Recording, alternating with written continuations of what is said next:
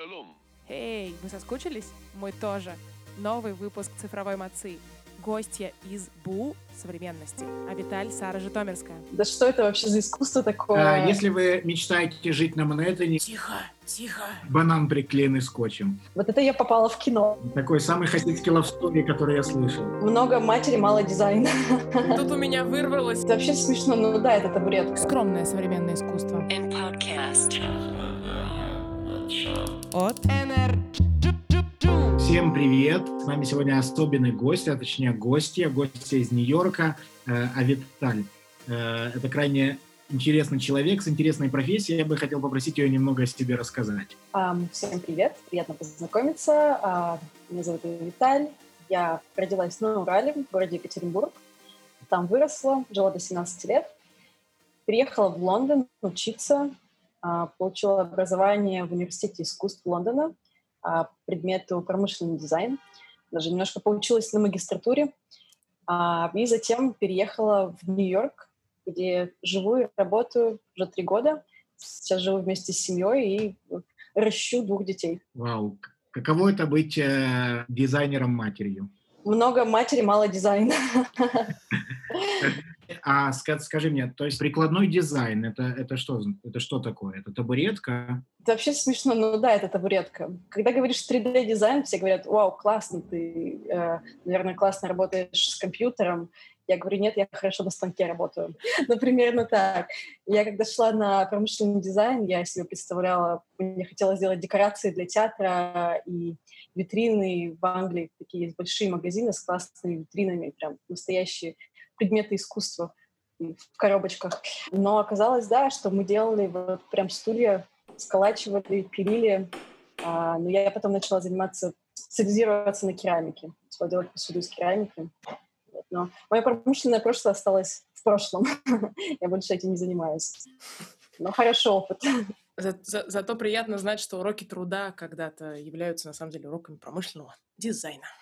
Да, у меня не было уроков труда, поэтому мне так сложно все давалось в институте. Для, для этого стоило переехать в Лондон, чтобы восполнить уроки труда из школы в Екатеринбурге. Э, но, но вообще, а скажи мне, а каково вообще прожить столько лет в Лондоне, а потом э, уехать оттуда, сменить А, страну еще раз? Я привыкла менять место жительства. А, Мне нравится на новом месте все узнавать, э, какие-то новые знания, обретать новые знакомства, но, конечно, я по Лондону очень сильно скучаю. Там полностью осталось мое сердце, потому что Лондон — это поразительный город. Нью-Йорк тоже классный город с невероятной энергетикой. В чем-то они с Лондоном очень похожи. Они оба очень динамичные. Возможности лежат прямо на каждом шагу. Только бери, не ленись. Но люди отличаются. В Лондоне очень чисто, в Нью-Йорке безумно грязно. Поэтому я скучаю по Лондону и понимаю сейчас, что, конечно, с семьей, если ты один, то в Нью-Йорке классно. А с семьей, наверное, в Лондоне круче. А- Особенно в этот период, когда на улицу особо не, не высунешься. Но как человек, э, приехавший из России, закаленный всяким, вообще грех жаловаться. Туда бы я не вернулась. Все в сравнении, да. Все в сравнении. Э, В тему сегодняшних э, всех протестов э, я не хочу говорить ничего по поводу политики, потому что абсолютно не разбираюсь, но мне кажется, если бы всех отправлять на недельку в Россию, пожить там, посмотреть, все бы вообще перевоспитались и жаловаться перестали. Или наоборот. Я тоже иногда так думаю, но... Или набрались бы нового опыта. Да. Вопрос, в какую сторону они бы перевоспитались. А, а Виталий, скажи, а ты целенаправленно стремилась попасть в Лондон, чтобы учить искусство, правильно? Нет, не совсем так. А, Я знала, что я хочу уехать в Лондон, учиться на что-то, связанное с творчеством. Это настолько ши- широкое понятие. Мгм. Когда пришло время выбирать специальность, э, у меня интересов очень много, поэтому я металась. Иллюстрация, фотография, дизайн. Я везде подала, и когда пришло время выбирать, я даже на архитектуру подала. Не знаю, зачем, и поступила. Пошла на промышленный дизайн. Но спустя несколько лет я поняла, что это не мое. Как раз когда я начала свою работу в искусстве, я поняла, что вот на самом деле, чем я хочу заниматься. Оглядываясь назад, можно сказать, что, ой, потеряла, не знаю, сколько, пять лет. Но на самом деле нет, не потеряла, потому что я бы не была там, где я есть сейчас, если бы я не Конечно. прошла через через э, все, через что я прошла тогда, и, возможно, я бы к искусству и не пришла, потому что я пришла такими окольными путями, а, кто знает, как бы все сложилось. Поэтому абсолютно не жалею, это классный опыт был. А что ты нашла в искусстве? А, это забавная история. Я училась а, на магистратуре, начала магистратуру, а, и мне надоело какими-то а, фрилансами перебиваться и part-time а, работами. Я решила, что нужно что-то посерьезнее искать, потому что магистратура закончится, виза тоже закончится, нужна работа. А в Англии с этим достаточно сложно. Для того, чтобы получить рабочую визу э, иммигрантам, надо быть таким себе хорошим специалистом. Поэтому я ходила и подавала как сумасшедшее заявление, резюме, mm-hmm. резюме. Подавала везде, куда только можно. Отбивала пороги каких-то дизайнерских агентств, потому что считала, что, ну, не зря же я училась столько лет. Но, видимо, они, они не очень меня жаждали с моими табуретками к себе принять. А, и я жила недалеко от галереи Саачи, как галерея современного искусства, наверное, топ, топ-топ, я не знаю, пять или три в мире. Она основана Чарльзом Саачи, еврей из Ирака. Он и его брат очень известный в рекламном бизнесе. У них было агентство Саачи Саачи. У него такая гигантская личная коллекция, что он в какой-то момент взял и открыл галерею. Так вот, эта галерея была рядом со мной, и я часто туда ходила погулять. Это очень красивое здание бывших военных казарм, которые они внутри немножко модернизировали и сделали пристройки не современные. Классная архитектура, очень интересное здание. К современному искусству я относилась, наверное, так же, как, э, я не знаю, я не хочу бросаться пустыми цифрами, но большинство людей, э, да что это вообще за искусство такое? Э, И чем же оно современное? Чем оно современное, моя бабушка может э, также нарисовать, моя собака да. может также нарисовать. А, вот, а, а поэтому... Оно уже сто лет современное. Оно уже да, какое-то придумайте по современнее. Просто вот так вот на бум я решила подать туда заявление на интернатуру, на стажировку, и меня взяли. Не знаю почему. У меня было интервью с моим будущим менеджером. Он такой, строгий двухметровый дяденька, где он меня спрашивал, почему именно ты кандидат, и я ему такие сказки заливала про современное искусство, как я в него вообще влюблена. Мне просто было интересно, попаду, не попаду, и попала. А, начала там работать и поняла, что, ну, если уж я тут проведу несколько месяцев, то надо как-то по-серьезному к этому отнестись, хоть что-то попытаться понять. Потому что тебе ничего не рассказывают, не объясняют, конечно, ты должен до всего сам доходить. И я начала что-то читать, э, изучать. Э, у нас была как часть стажировки, нам нужно было водить экскурсии по выставкам. Мне повезло, как раз, кстати, тогда русская, э, русские художники выставлялись частная коллекция русских художников. Я начала что-то все читать, изучать и поняла, что не, не, не искусство дурацкое, а ну, я просто не знаю ничего об этом.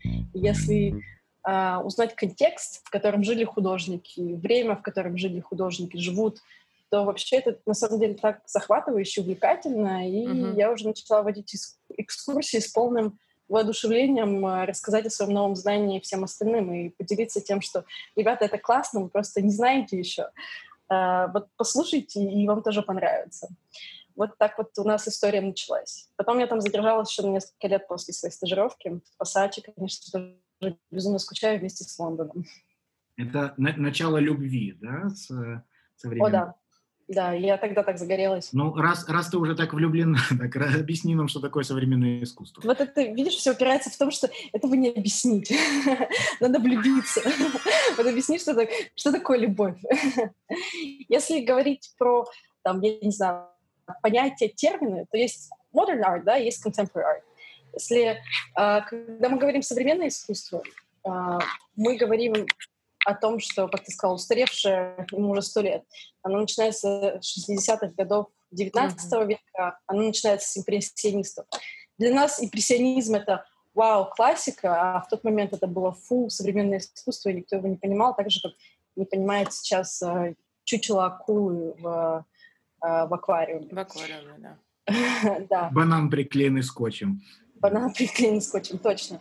Contemporary art, um, оно появилось позже, это отражение сегодняшней действительности, действительности это обычно ныне живущие художники, которые отражают реальность, которая вот прямо перед нами. И можно сказать, что эти художники, их можно поделить, грубо говоря, на две категории. Это одни э, художники, они делают свое искусство в каком-то социальном контексте, mm-hmm. и для того, чтобы понять их, нужно понимать, что происходит в мире сейчас. То есть, например, э, они будут реагировать на забастовки, они будут реагировать на эм, вирус, на то, что все сидят дома, как это называется, э, карантин. карантин. Простите, я по-русски говорю только со своей собакой, со своими детьми, но они мне не отвечают никогда.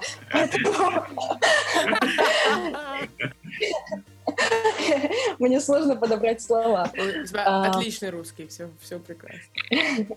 Спасибо. А представь, а, будет, когда собака заговорит. Я жду, жду 12 лет уже, а он партизанит. Но у меня ребенок лаять научился, я не знаю, если это считается. Это правда, к сожалению. Подумал, что русский сложнее. Нафиг. Да, зачем? Такая путаница, я лучше полаю. А второе, так грубо говоря, можно называть это направлением, это художники, которые выражают в своем искусстве свой внутренний мир, свои эмоции, ощущения. И это искусство в какой-то мере, можно сказать, более интересное, потому что ты можешь с ним больше резонировать. То есть стоя перед, грубо скажем, холстом каким-то, да, ты, тебе не обязательно знать то, о чем думал художник и, и что он вкладывал в эту работу, потому что если оно у тебя вызывает какие-то эмоции, ты как бы поймал эту волну, то это отражение тебя. Мне кажется, это очень интересная тема. Я писала об этом а, как-то в институте, не помню, то ли эссе, то ли какую-то дипломную работу. Потому что мы же, по сути, свои дикие эгоисты, и во всем мы ищем отражение себя в других людях, во всем. Во всем, во всем, во всем вкладываем свой смысл. Да, и это интересно, потому что э, сколько людей, столько же у искусства и, может быть, разных интерпретаций.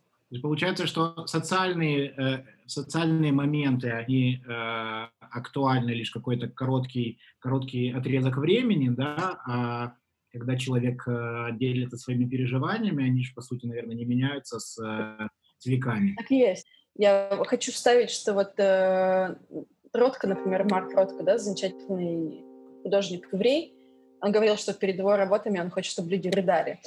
А, такую он туда мощную энергетику вкладывал.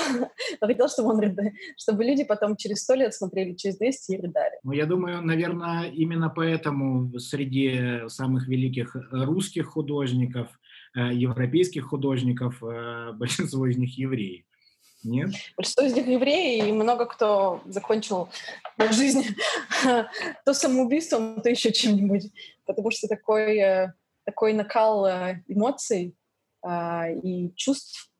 У художников, мне кажется, какое-то более тонкое восприятие мира. И, наверное, в чем-то очень сложно. Ну и давление с извне, именно на художника, как на, как на человека, который пытается выразить все не, не только словами. Да? Довольно серьезное ограничение свободы, ограничить да. свободу художника. Это такая вещь, которая может сильно ливгоа, как говорят на иврите. Я тоже забыл русский. Э, поранить. Видна ли разница между еврейскими художниками и нееврейскими в работах? Знаешь, э, я никогда не занималась специально еврейским искусством, и никогда оно меня специально не интересовало. На мой глубоко непрофессиональный субъективный взгляд, э, не всегда видна еврейская идентика в работах, нет. А, то есть если есть какие-то, я не знаю, а, прямые референсы, отсылки, да, там видишь какие-то буквы на иврите, ты понимаешь, что да, художник еврей. Но чаще всего мы даже не догадываемся, что за этой работой стоит э, еврей. если, если это не Марк Шагал, да, то, то, то по сути разницы нет. Ну да, из таких прозрачных э, художников, примеров я даже не знаю, не, не могу придумать. Я вот с удивлением иногда узнаю какой-нибудь э, какой художник, начинаю что-то читать и узнаю, он оказывается еврей.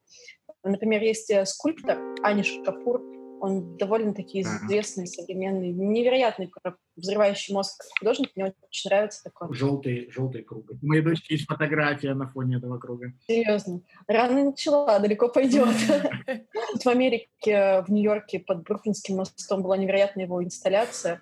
А, бассейн с воронкой, э, уходящий вниз. Очень прям такая мощная работа. Ну так вот, э, все знают, что Аниш Капур индус, но не все знают, что он еврей. Воу. Серьезно. Или понятно, почему его привозил э, еврейский музей в Москве. Оказывается, по, по блату. Вычислили. По блату, да. То есть, по сути, э, ну, я не знаю, я всегда много с друзьями на эту тему общаюсь и обсуждаю. Э, и постоянно мы утыкаемся в некий тупик в теме разговора, что такое еврейское искусство. Существует ли оно вообще, есть ли такой термин, имеет ли он место быть, что делает искусство еврейским. Авторство не факт, содержание тоже не факт. Э, не знаю, какие-нибудь э, э, есть множество работ, ну, допустим, с библейскими сюжетами на еврейские темы, да, написанные русскими художниками, и, и наоборот. Да? То есть, по сути, еврейское искусство – это что? Не знаю, мне тяжело сформировать. Есть какая-то мысль по этому поводу? Тяжело не только тебе, но это столько дискуссий. Опять скажу, что да, есть очень много дискуссий на эту тему. А, что такое еврейское искусство? Существует ли оно, как э, Аба а, только что сказал? Я не знаю, мне сложно тоже ответить на этот вопрос. Я четко вижу израильское искусство mm-hmm. а, молодых а, классных художников, каких-то перформанс танцевальных, а, театральных. А, вижу художников, которые используют в своих а, работах какие-то еврейские сюжеты, как-то их интересно преподносят, а, современно обыгрывают джудейку. Но я, я не знаю, это пока не, не приобрело вот это вот современное современное это течение пока не, не приобрело какого-то конкретного, какой-то конкретной массы такой, чтобы, чтобы стать направлением, можно было о нем говорить. Я, я пока не понимаю.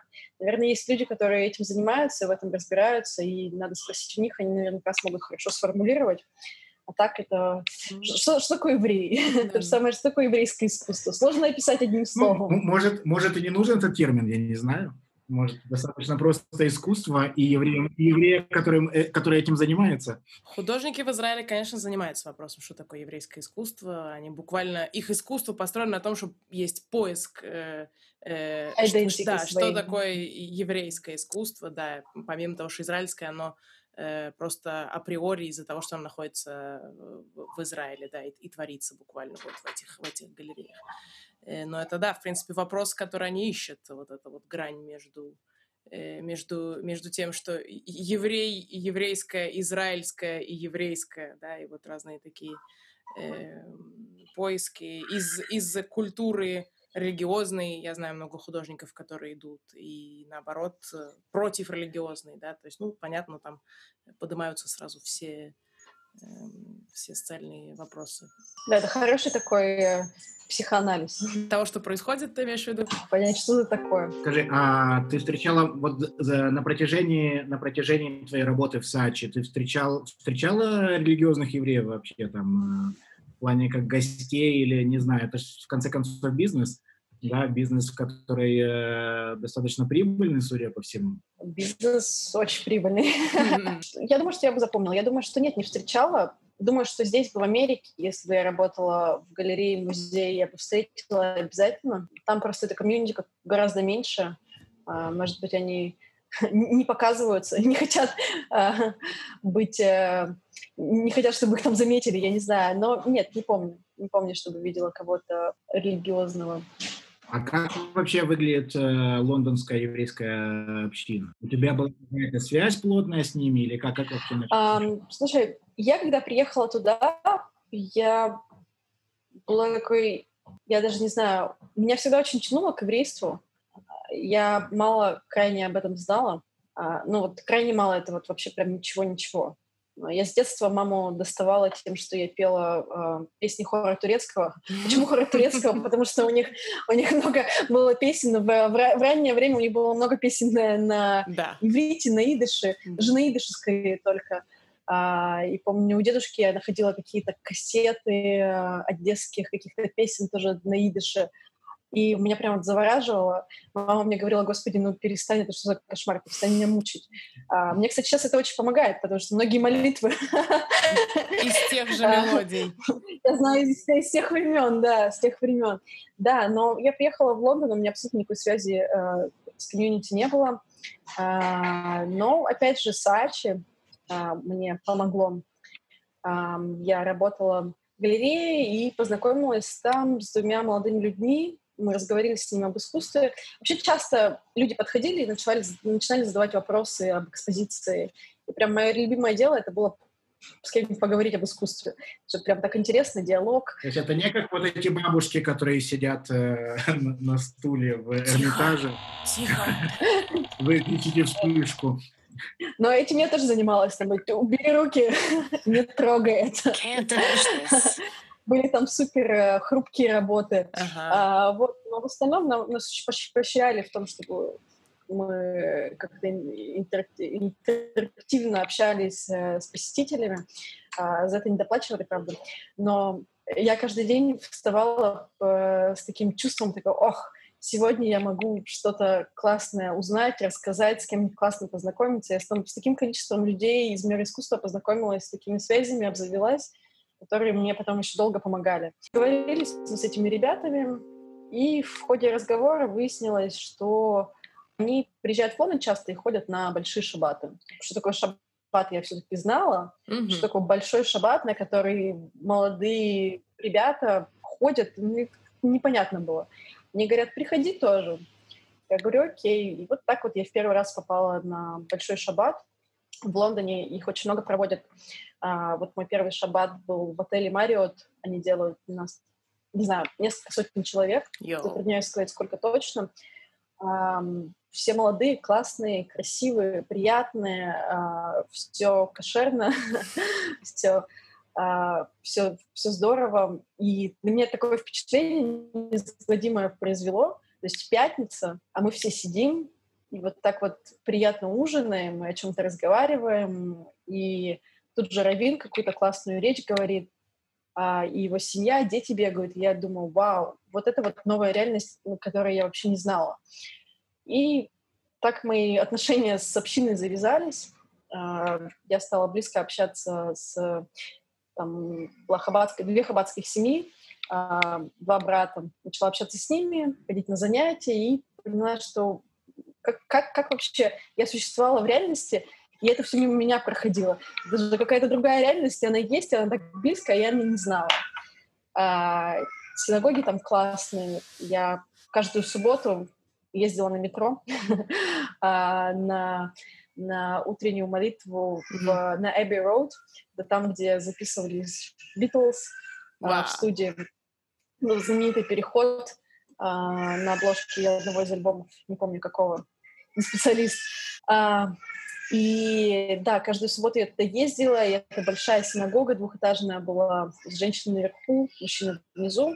Это, была, это был не Хаббат, это была Modern Orthodox, и там главный раввин в то время Англии, э, Рэбби Сакс, у него там офис был, это прям шикарная синагога.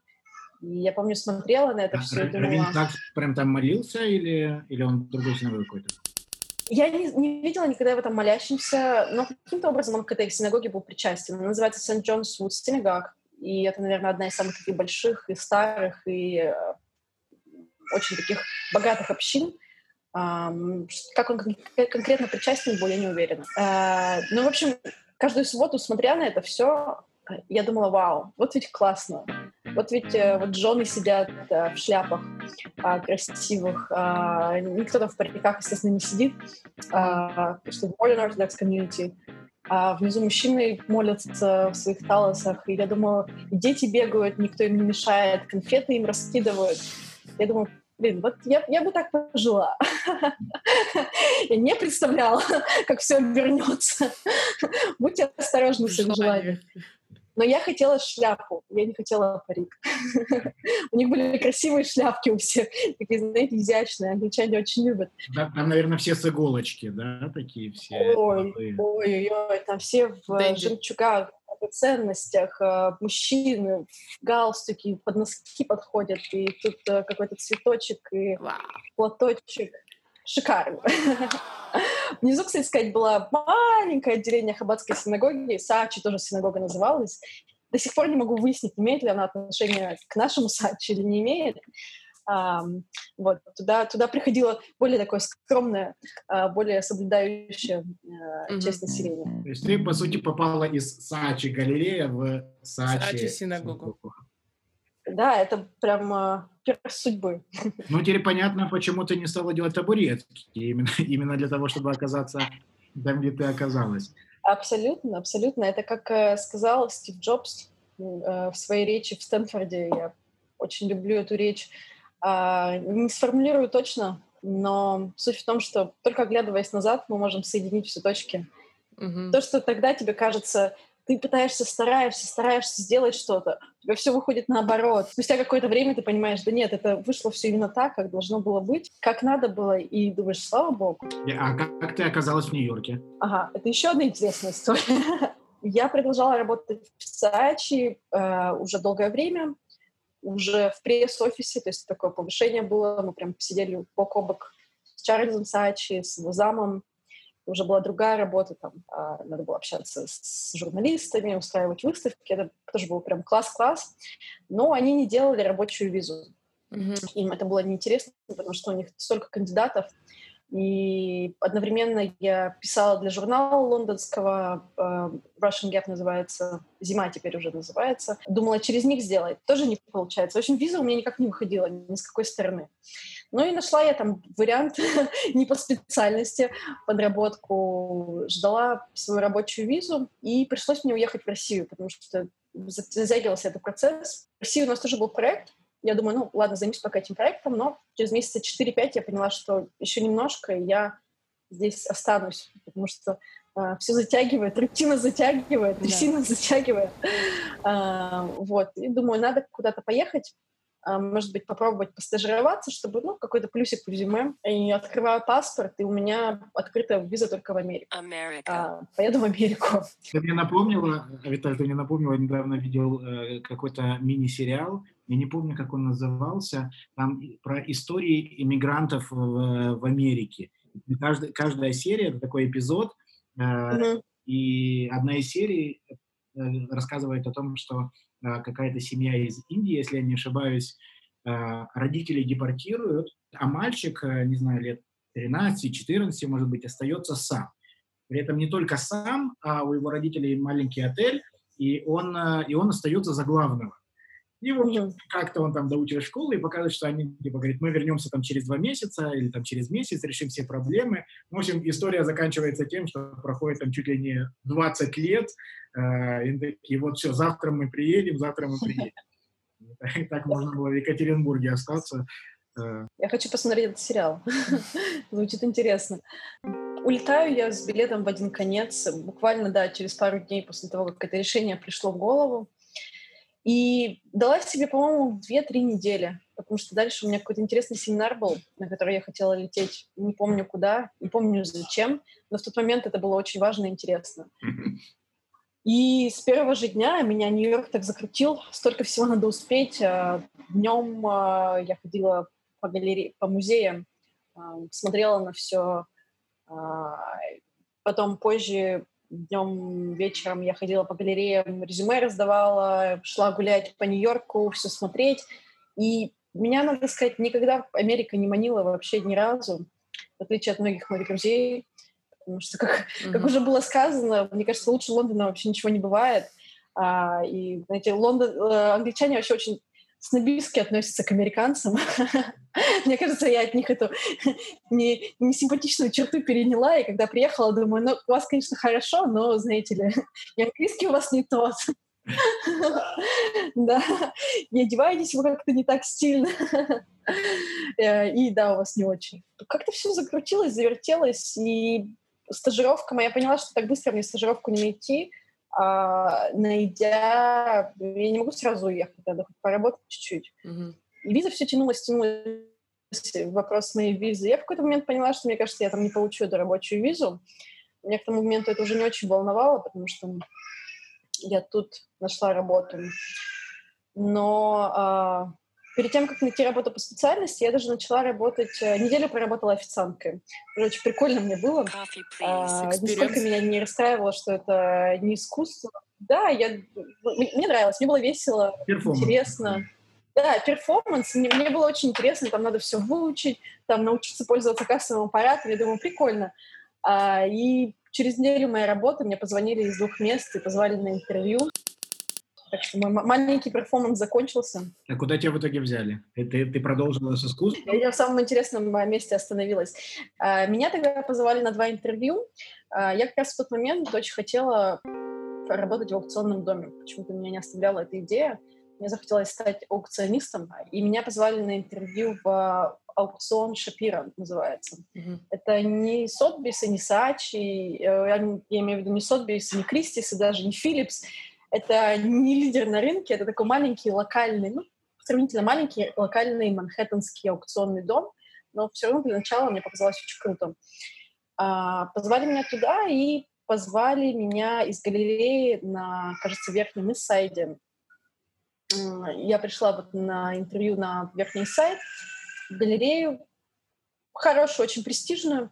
Меня встретил владелец галереи, говорит, «Э, прости, я тебя дернул, не сказав, что на самом деле я никого себе не ищу, но ты понравилась э, моей ассистентке, поэтому я хочу тебе с тобой поговорить и предложить тебе, а, может быть, поработать с моей самой крупной клиенткой. Она ищет себе кого-то, кто э, сделает э, каталог всей ее коллекции, очень большая частная коллекция, что-то в дома, что-то в музеях, что-то на складах, и надо это как-то систематизировать.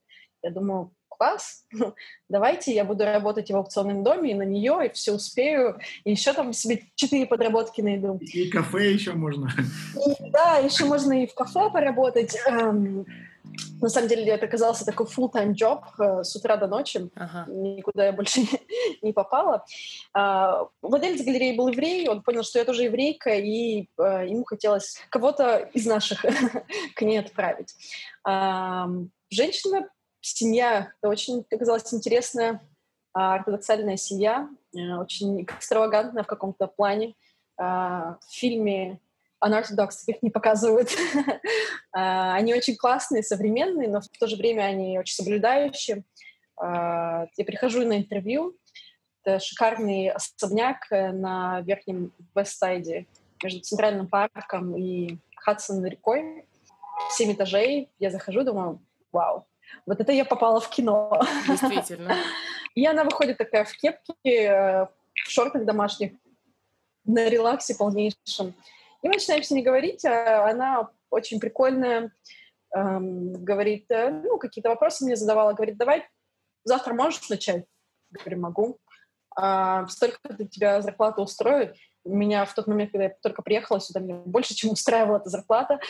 А, ну и все, я начала на следующий день. Это было как в фильме «Дьявол носит Прада». А, я была вот э, Энн Хэтэуэй. она, она еще, еще лучше Мэрил Стрип, чем Мэрил Стрип. А, первый день я пришла, и в доме снимали фильм «Пазл» с Келли Макдоналд э, и с этим индийским актером с фильма «Жизнь Пи». Офигеть. Я просто иду по коридору на цыпочках, потому что там съемки идут везде. Я иду на цыпочках и втыкаюсь в него, и такая, вау, привет. Вот. И тут у меня вырвалось шалом. И вот, да. Она говорит, э, есть будешь э, со съемочной группой, с актерами. Я говорю, вообще не вопрос. Ну, потому что у них дома все кошерно. Угу. А съемочная группа ела отдельно э, около парка, у них там такой тент стоял. Вот, и я, значит, прихожу в свой первый день, беру все там существующие каталоги, поднимаюсь на седьмой этаж, на террасу, раскладываю. Думаю, вот сейчас я как войду в суть дела, спокойно буду неторопливо заниматься своими делами. У меня все эти бумаги разлетаются по всей, по всей а, террасе, я их собираю, а, спускаюсь вниз в кабинет. А, больше я на террасу не поднималась с тех пор работать мне звонит э, моя начальница и дает мне кучу заданий. Позвони тому, не знаю кому, сделай то, не знаю что, куча имен, куча названий. Я сижу, я просто, я понимаю, что я не знаю, о чем она говорит. А, никаких инструктажей никакого, никаких э, телефонных книжек, э, ничего у меня не было. Поэтому, я не знаю, первое время я ревела несколько раз в день. Даже я не понимала, что делать, как. Но это, конечно, была такая интересная классный опыт. Были задания интересные, была работа интересная. Сразу стало понятно, что они не искали на самом деле себе человека, кто сделает этот каталог. Им нужен был какой-то человек, э, персональный ассистент. Угу. Поэтому По всем вопросам. Я занималась как Нужен, нужен был просто раб. Вообще, я бы, не, я, я бы не употребила такого слова, но раз уж ты сказал, да. Ну, я на самом деле не вижу большой разницы между рабом и персональным ассистентом, потому что с точки зрения Торы раб — это человек, у которого не нормированный график и не нормированные обязанности. Я слушала твою лекцию э, в понедельной главе, когда ты рассказывал о, о рабстве, вообще о сложных законах, о том, как сложно иметь на самом деле раба. Поэтому да, это, это была я. А, но было безумно интересно, когда нужно было с аукционными домами работать, продавать, покупать, а, делать оценки, а, реставрировать, а, с музеями работать. А было такое, что там, я не знаю, запиши меня к врачу, mm-hmm. сын попал в аварию, у нас нет в городе, езди, забери его, купи яйца. А, вообще отдельная история — это то, что семья супер кошерная, огромная кухня, справа молочное, слева мясное. Я как первый раз туда пришла, я думаю, ну, господи, как бы это все не запороть? как бы не испортить тут все? Я не имею представления, что надо делать и как. И яйца куда? Вправо или влево? Сейчас со своей едой я боялась в дом заходить, потому что что будет, если я там, не знаю, не кошерную крошку уроню куда-нибудь на пол? Мне было очень страшно. А, много я всяких, э, конечно, сделала много было казусов, тогда было жутко стыдно, а сейчас очень смешно. То есть у тебя было такое видение, видение в практический иудаизм? Э, Абсолютно, за, за чужой счет. Да. Помню, а, одной из статей моих обязанностей было а, периодически ухаживать за ее париками. Их было 20 штук. У меня была огромная гардеробная, и вот там такой большой стол с париками. На мой взгляд, они были все одинаковые но они все были безумно классные, дорогие. Ей периодически казалось, что наша домработница, что пропал парик, домработница его взяла. Я говорю, со всем уважением, работница из Испании, я не знаю, зачем ей ваш парик нужен. Куда она в нем пойдет? Она же не знает, что он стоит 2 500. Помню, как-то Равин какой-то очень влиятельный пришел домой к ним, меня ему представляют, я ему руку протягиваю, он прячет руки за спину. Я думаю, господи, ну сколько можно-то? Уже можно ведь научиться чему-то. Говорят, налей ему вино, а, пожалуйста. Я думаю, хорошо, налью. Прошу домработницу открыть его. Думаю, ну я не очень хорошо вино открываю. Вино, конечно, было не мимушел. Оно было очень дорогое. Они просто фейспал. А, вот. Ну ничего, надо дать им должное. Они терпеливо относились к моему обучению и очень были рады, когда я приобщилась к их к, к секте. Через сколько времени это произошло?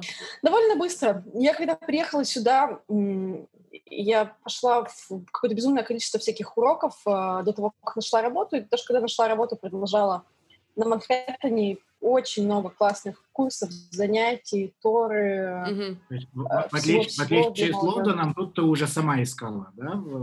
Да, в отличие с Лондоном, да. Я скажу, что в Лондоне нету этого в таком доступе. Тут это просто изобилие всего. Угу. Если в Лондоне, чтобы тебе... Если я жила одна в Лондоне, а, в центральном Лондоне, если ты далеко от общины, то ну, сложно очень начать соблюдать. У тебя нету рядом кошерных ресторанов, кошерных магазинов.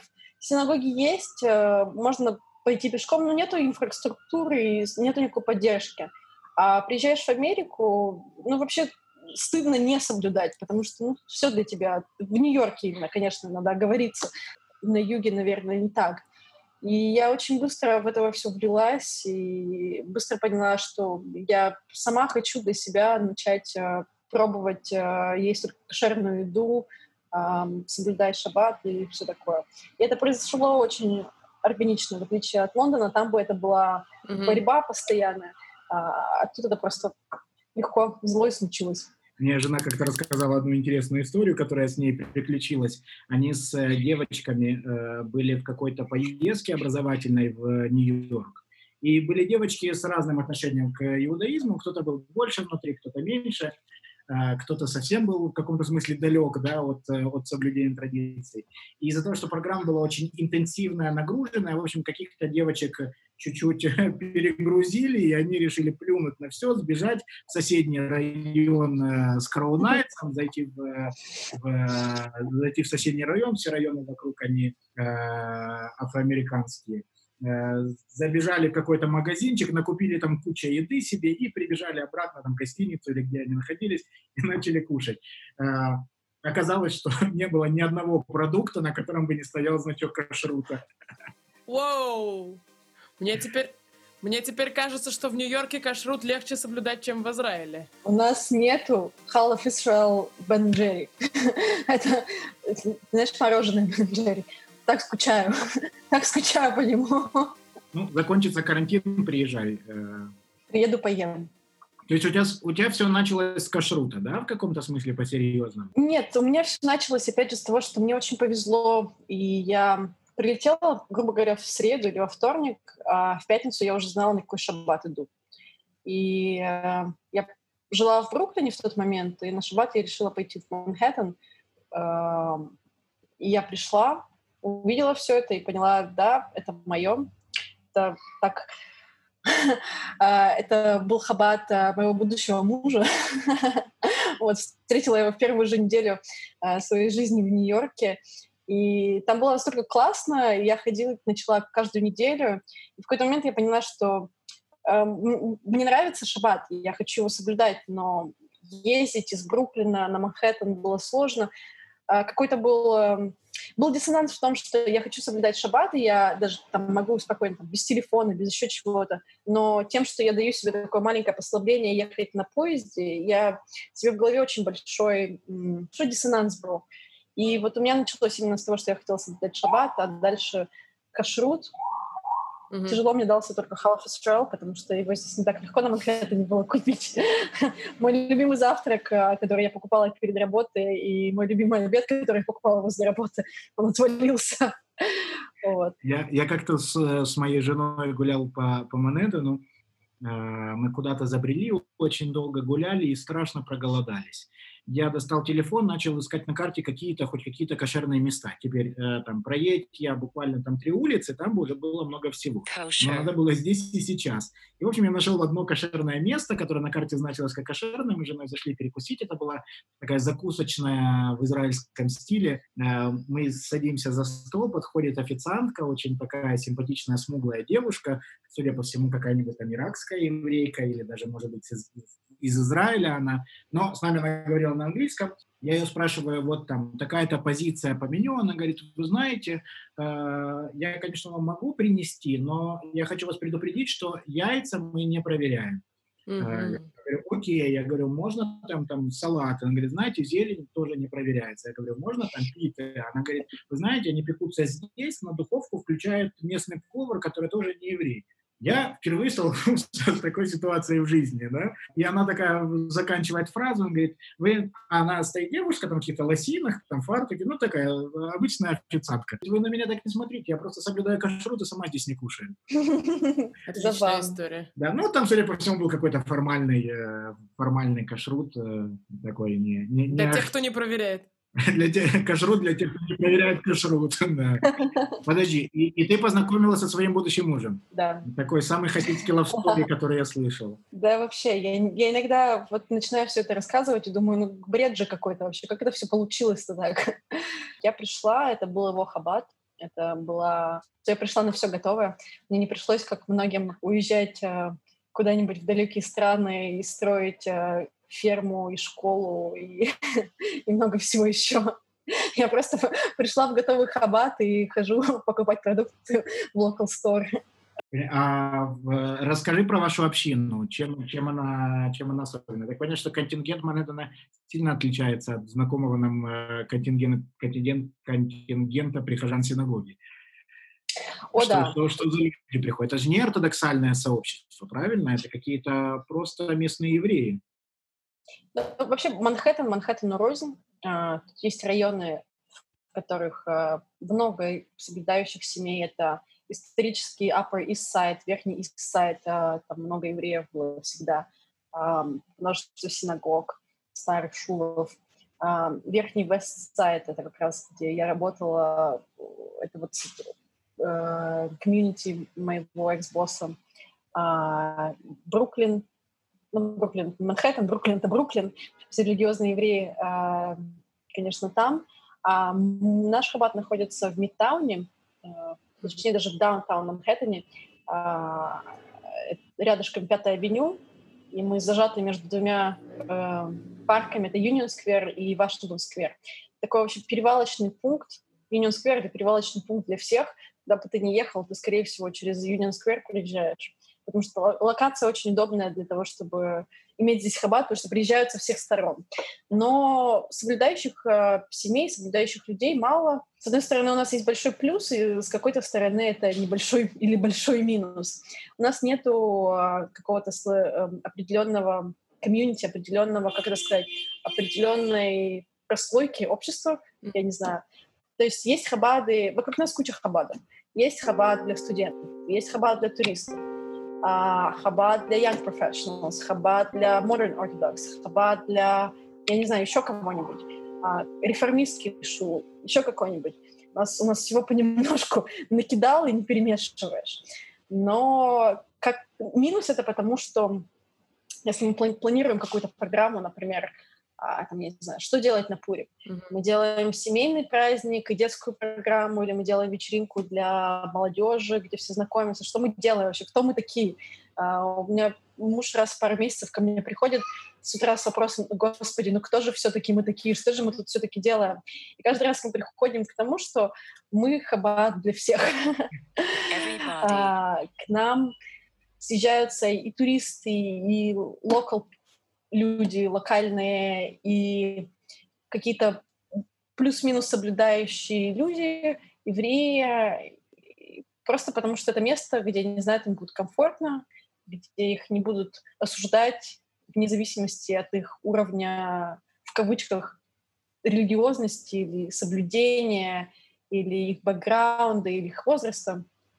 Поэтому на шаббат каждую неделю у нас такая разношерстная группа собирается, очень колоритно. Иногда 15 человек, это так камерно и спокойно, можно посидеть, поговорить. Иногда это 50 человек, это балаган, и это все равно очень весело и классно. Вполне себе целевая аудитория, когда такая разношерстная. Звучит, звучит очень э, живо, что оно такое. Самое классное — это когда сукот, и мы делаем суку в парке Юнион Сквер. Ага.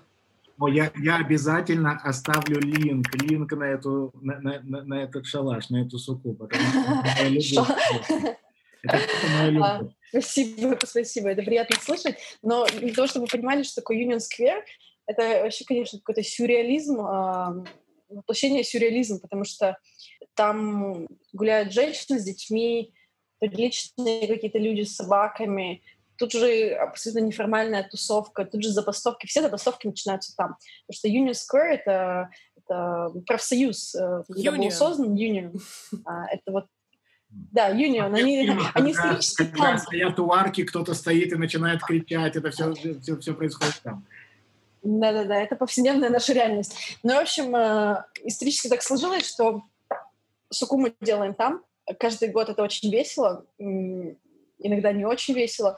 А, ага. У нас, я скажу, например, в прошлом году, в этом году, у нас стоит сука, значит, справа от нас кришнаиды всегда. Потому что у нас сука на определенном месте, на парк разрешает на определенном месте. И кришнаиды тоже у них э, лайсенс на то, чтобы стоять на этом месте. Они знают нас в лицо так радуются каждый раз, видят моего мужа, машет ему, привет, когда ты будешь строить свою, свою суку? А половина из них евреи, конечно. Ну, конечно, а, а как же иначе? Слева, слева стоит стенд, а, значит, free hugs. А, какой-то странный парень стоит и хочет обнимать людей бесплатно. Некоторые люди тоже хотят. Вот так вот перед нами протест против Трампа, и тут же слева какой-то небольшой мусульманская протест против, я не знаю даже чего, даже не даюсь подробности. И вот тут вот мы стоим. Хотите потрясти веточку? И все бахары, э, они все из Израиля приезжают на на Сукот в Нью-Йорк. Их нереальное количество. Они оккупируют нашу суку. Половина из них не говорит по-английски. Единственное, что они shake a lulav, wanna shake a lulav, You Jewish. это весь день. У нас там десятки этих молодых парней. Вообще это очень весело. А, мы каждый год э, пытаемся что-нибудь придумать интересное, э, что сделать с сукой. В том году раскрасили ее в цвета Пола Смита. Такие полосочки у нас были. А, в этом году просто сделала ее ярко-оранжевую, потому что людям иногда сложно ее найти в парке. А, ярко-оранжевую не пропустишь, но со своим ярко-оранжевым цветом мы очень гармонично вписались э, в, в эту вот балдахин, балдахинных кришнаидов. Да. То есть, то есть они, они вас своим нарядом рекламировали в каком-то смысле? Они очень, мне кажется, считают, что мы, мы, мы команда, мы, мы на их веб-сайте есть. Вообще, конечно, если кто-нибудь узнает об этом из Chabad.org, мне кажется, нас оттуда удалят, потому что...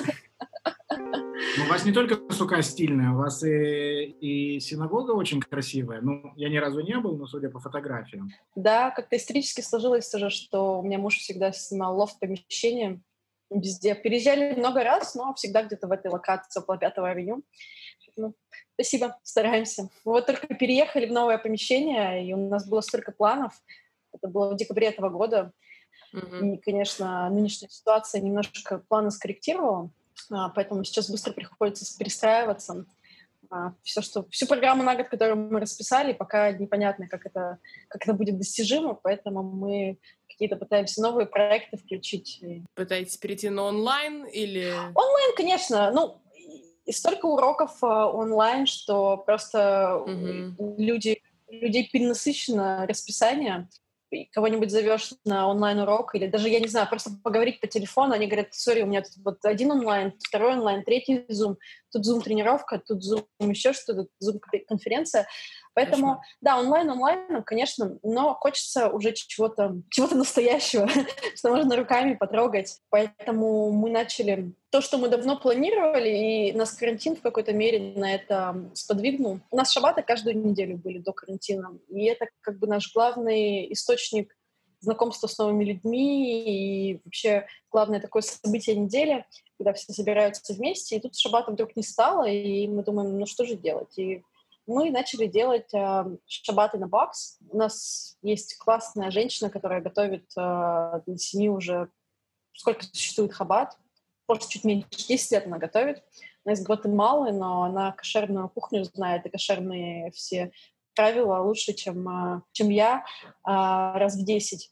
Вот, поэтому мы ее знаменитую, знаменитую ее кухню переместили в коробочки. А, мы делаем full course Shabbat dinner, то есть это три, э, первое, второе, третье, плюс э, главное благословение на ночь, э, такой friendly, user-friendly, чтобы все было легко, понятно, кидуш кап, маленький виноградный сок, свечки, чтобы ты получил, и ты не заморачиваешься, вот ты открыл все, и все, ты и можешь спокойно сделал. провести шаббат. DIY, бери и делай.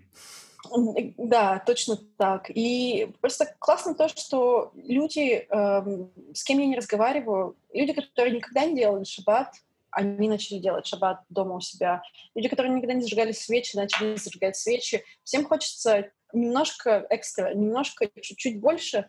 И мы решили просто этот процесс облегчить. А для людей, а Б это все равно какое-то...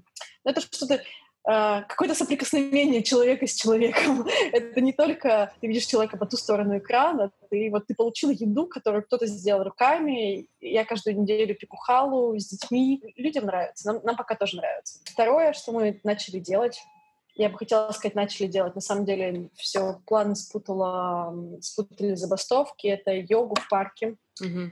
в Вашингтон-сквере, потому что у нас а, разрешено собираться уже небольшими группами, а, быть socially responsible, то есть э, все там отдельно, все в масках, все бла-бла-бла, все себя, да, все себя прилично ведут. Хочется просто уже видеть живые лица. Вот, и у нас был запланирован первый урок на в прошлое воскресенье, и как раз вот грянули все протесты.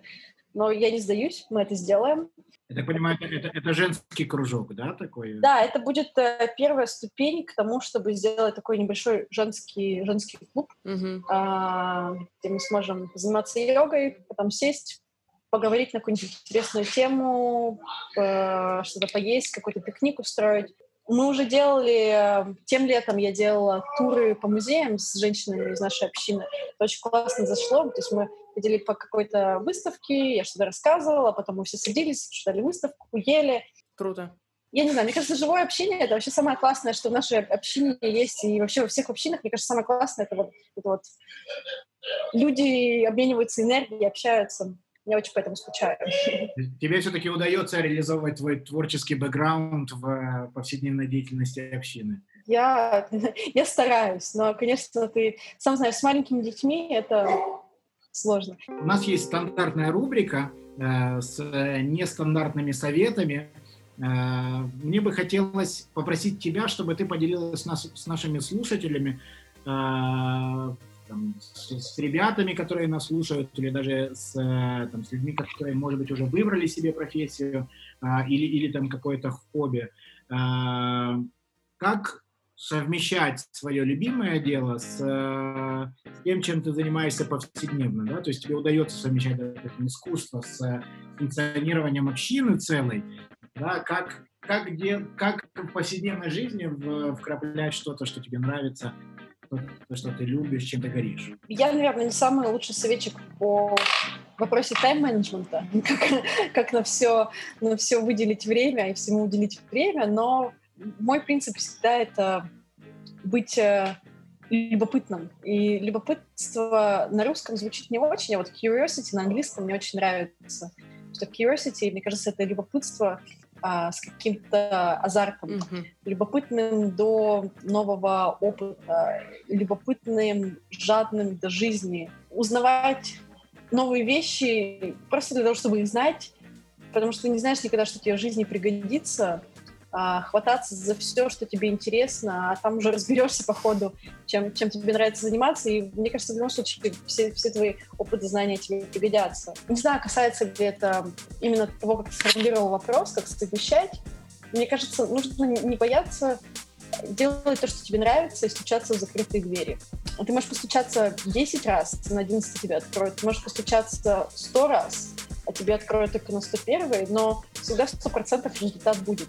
Не бывает так, что ты что-то делаешь, что вкладываешь, а никакой отдачи нет. Когда тебе кажется уже, что ты вот ты уже все закончился, это потому что, это потому что у тебя силы закончились или у тебя запал пропал. Надо продолжать, потому что вот, вот через чуть-чуть, чуть-чуть, чуть-чуть вот там это откроется дверь, там тебе Шем скажет, давай, ты сделал свою часть, а я тебя, я тебе немножко помогу. Спасибо. Спасибо да. большое. Спасибо. А, если вы мечтаете жить на Манхэттене или хотите э, приехать в гости, в описании будет ссылка на Хаббат Лофт. Спасибо, спасибо, что были с нами. Спасибо большое. Спасибо.